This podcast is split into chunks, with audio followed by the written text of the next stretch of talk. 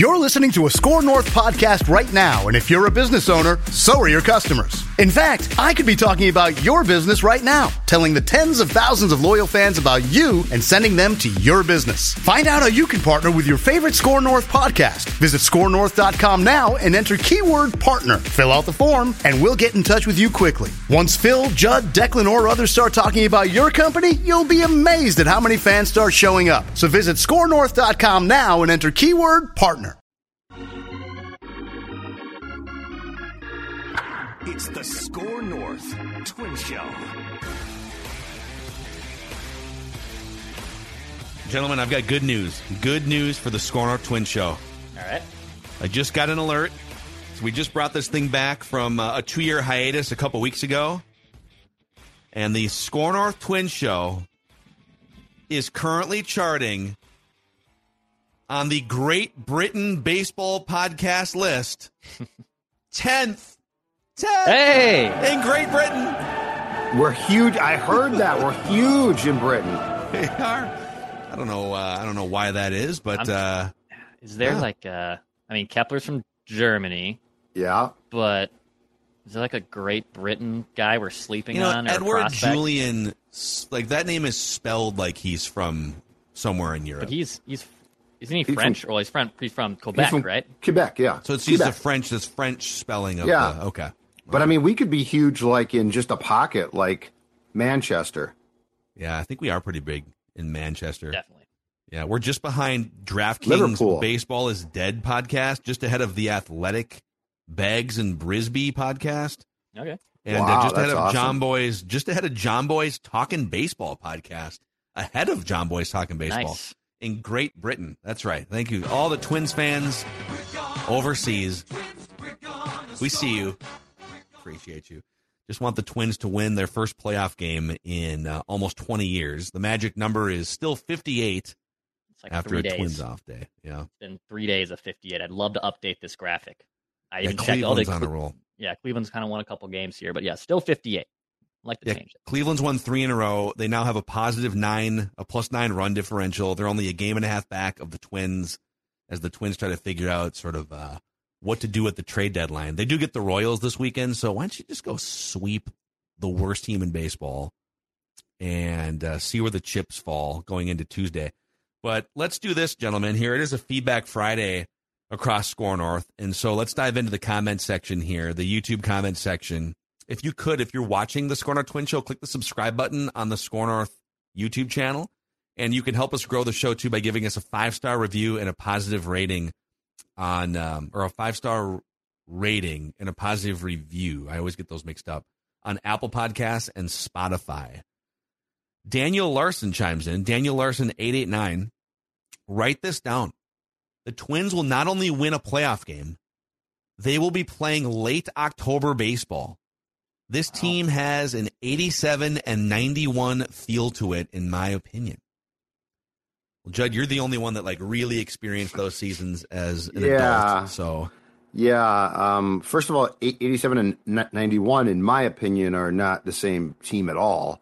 The 91 team, I think, legitimately could have won a World Series playing at Target Field.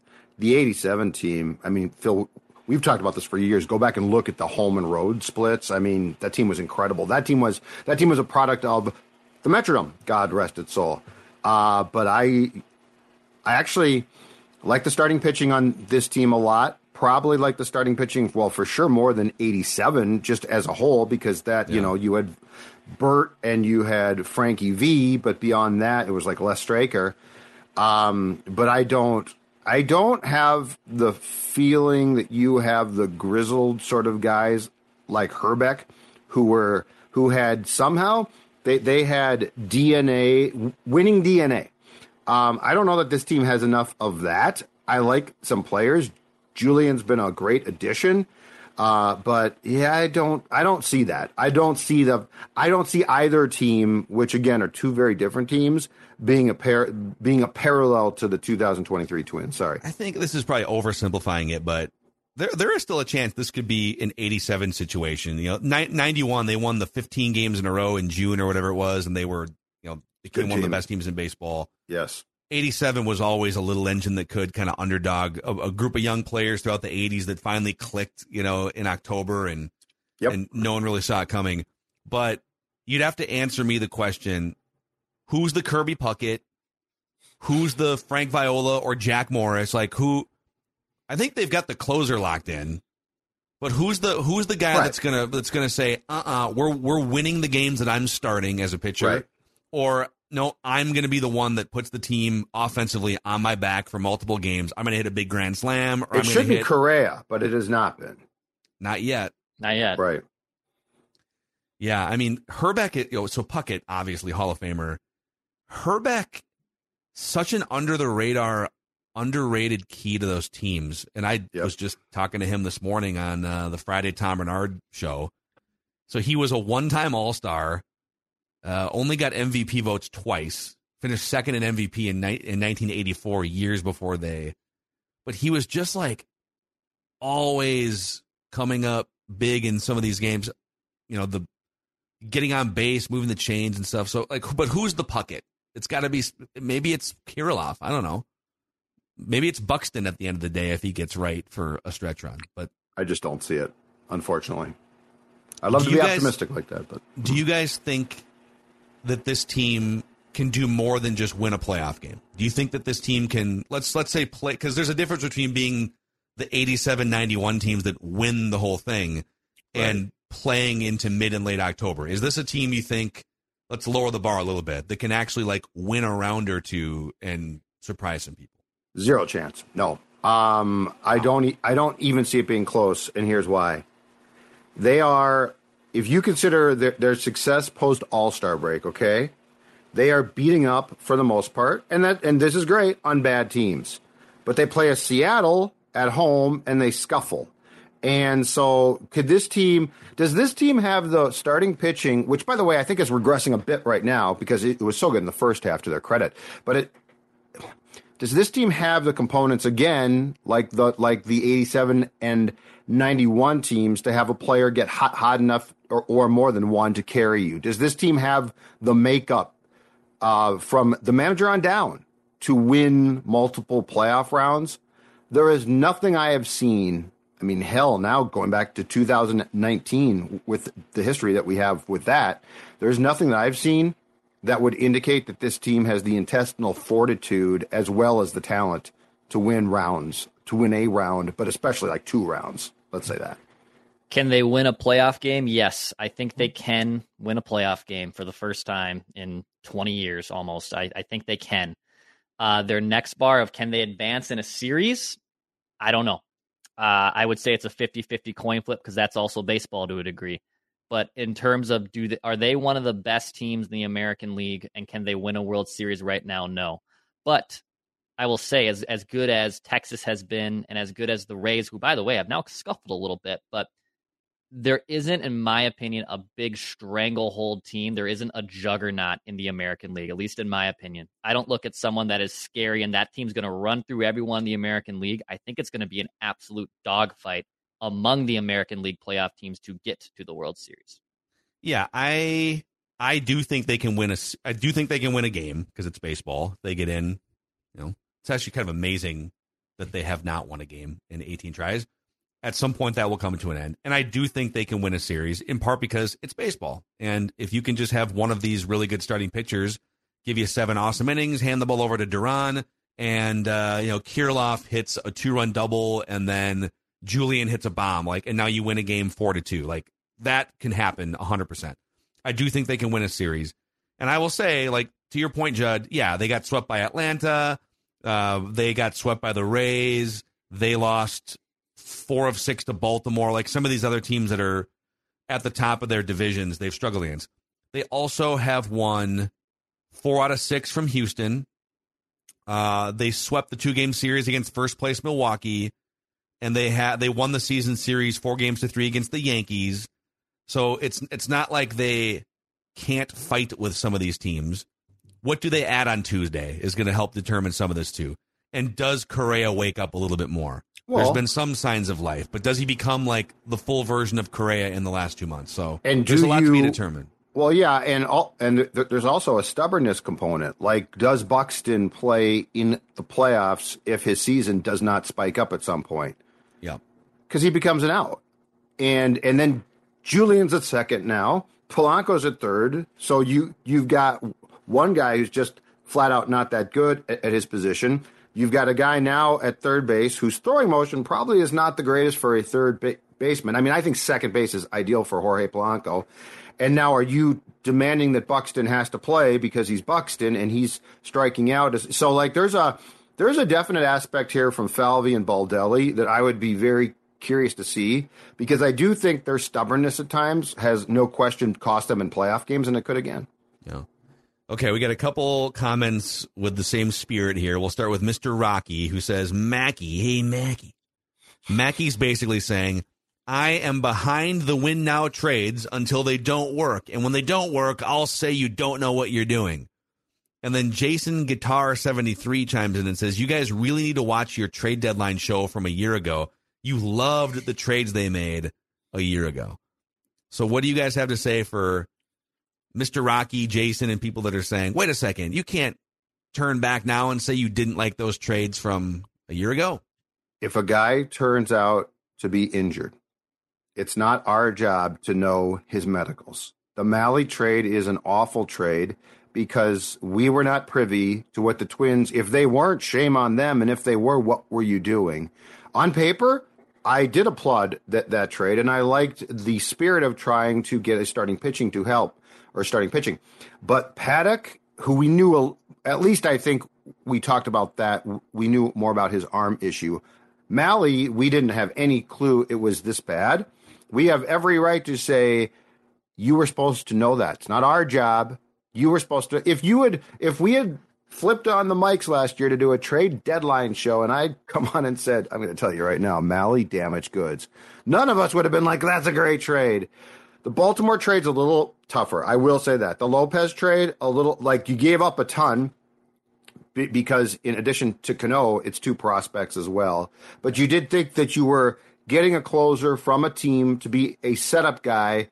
Uh, and at that time, you know, Baltimore was not contending. So I will say that one's a little bit more difficult. But the Mahle and Paddack trades, yeah, it's their job to know this stuff. Not it's not our job to know what unless they want to start faxing me the medicals. Uh, what do you think, Dex? Are we hypocrites?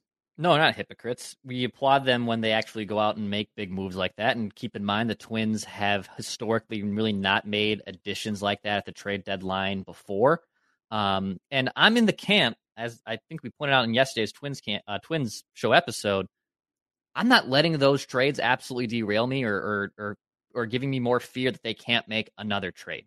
Um, that's going to happen sometimes. When you trade prospects, there is a fear that hey, if all these guys end up being studs for the other team, that's the cost of doing business. And a lot of the other times, they don't materialize to anything. That's that just sometimes happens with trades. So yes, we applauded them at the time. I still tr- kind of, I still kind of trust them to make the next trade, and I'm not going to let it make me completely gun shy over the idea that you can't make another trade either.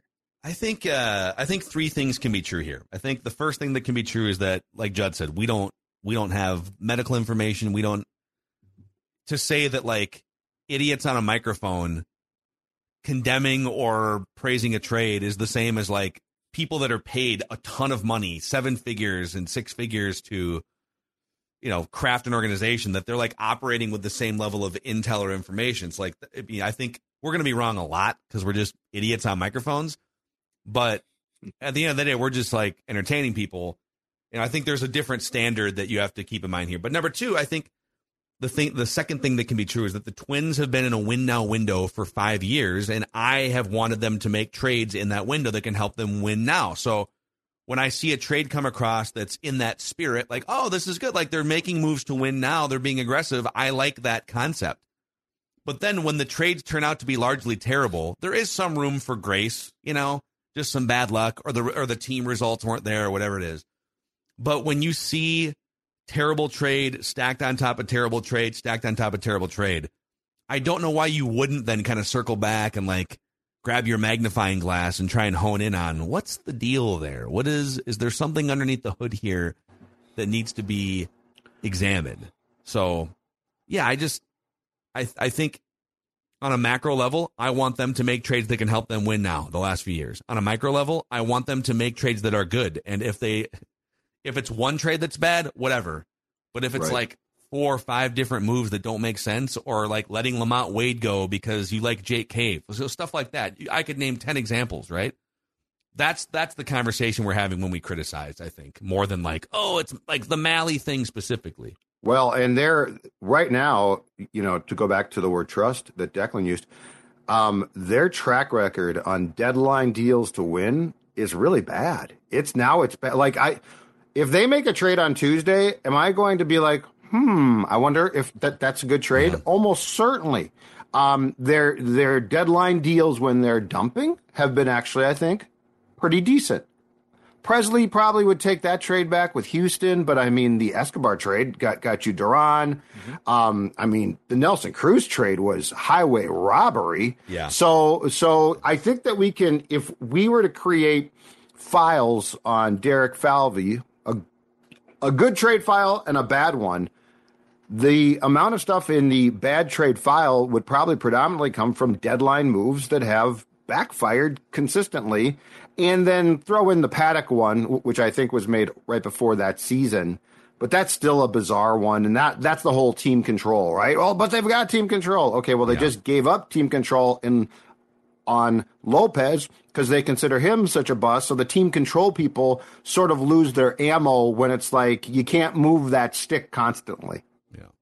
Okay, Dylan Foot chimes in and says, "Okay, I think somebody might need a refresher on the concept of reckless speculation Thursday here." But Dylan says, "Entertaining trading Brooks Lee for Josh Hader is the single most embarrassing segment in Score North history."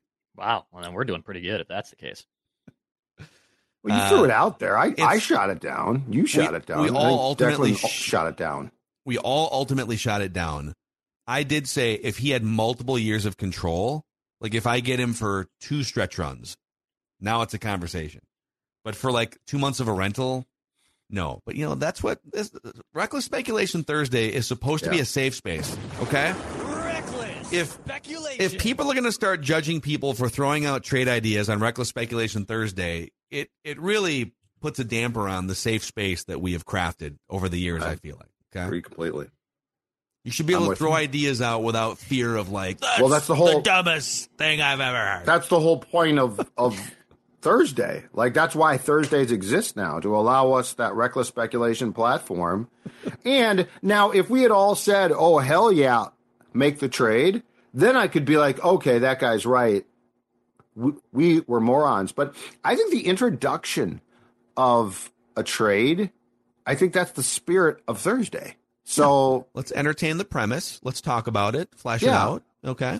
Yeah. Don't you think here? You know, you know I'm with you on this. Probably happening inside uh, one Twins Way, the address for Target Field, up in those posh left field offices by the foul pole. Those are very nice offices. They probably sit in a room. I can guarantee you this happens. They sit in a room. I've been in that war room before. That big, uh, it's like a big Have you? conference room. Yeah, for one of the drafts, they invited media up there to just like work all night. And there's plenty of collaboration space, whiteboards and stuff. You know what they probably do? They probably put a bunch of names on a board, or maybe they put a spreadsheet up like with a projector. Hey, here's uh ten guys that could help based on what we need at the deadline. Some right-handed bats. Goldschmidt's probably up there, right? We need some relievers too. A right-handed bat and some relievers. Josh Hader's name probably appears on a brainstorm list for the Twins front office. And then they discuss what would what would it take to get Josh Hader? Well, it would probably take Brooks Lee. What do you guys think? And then the answer is probably pretty quickly, now we can't really do that. Let's move on to something else. But I, I guarantee you that type of stuff this time of year, I guarantee you Josh Hader's name has popped up in a collaboration at One Twins Way, which is the single most embarrassing thing that they've ever talked Yeah. about. How how about instead of Brooks Lee, Spencer Steer? Would have been Oh nice. wait, Would have oh been they nice. traded him.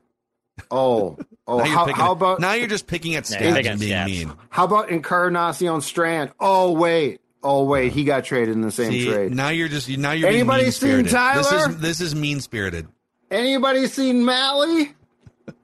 Some people have suggested, well, if they can re-sign him, you know, for a couple of years, right out the rehab, then it'll have maybe extended. You know the they life of the haven't. trade. No, they haven't. I've Oh seen my that. God. Yeah. Oh my god! Just stop. Um, all right, we do have an immaculate grid challenge too, but let's say there's a fun event this weekend. Did I see today, Dex, that Justin Thomas put a bunch of balls in the water on 18?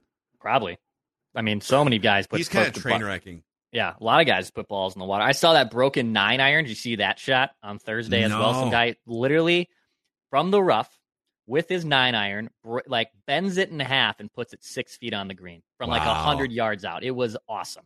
Uh, you can see some of the best golfers at the 3M Open this weekend. In fact, you know there'll be a cut line, or there'll be there'll be some guys that are able to distance themselves out. You have Tony Finau who's trying to defend his title. So there's a lot of good golfers at the 3M Open. You can go to 3mopen.com slash tickets uh, to get yours for this weekend. Yes, it will be hot, but it'll be some of the hottest golfers on the course as well. So go to 3mopen.com slash tickets to get yours today.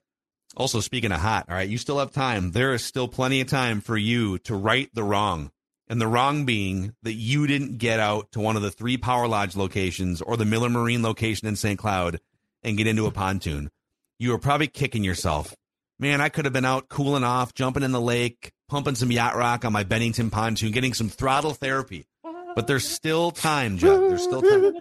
Oh, you know what? There's still plenty Dueling of time to Michael McDonald's. Wow. So, but yep, yep, yep. To channel that, play that Michael McDonald on your Bennington. Look at that. Jump in the water, cool off. You know what? Throttle therapy. Sports fans in this town need that. And because it's been so hot, we even need throttle therapy mm. more. Yeah, you're right, Phil. It's time for some yacht rock on the Bennington. Yeah, you know what they say about uh, the length of summer here going forward? There's such a long way to go.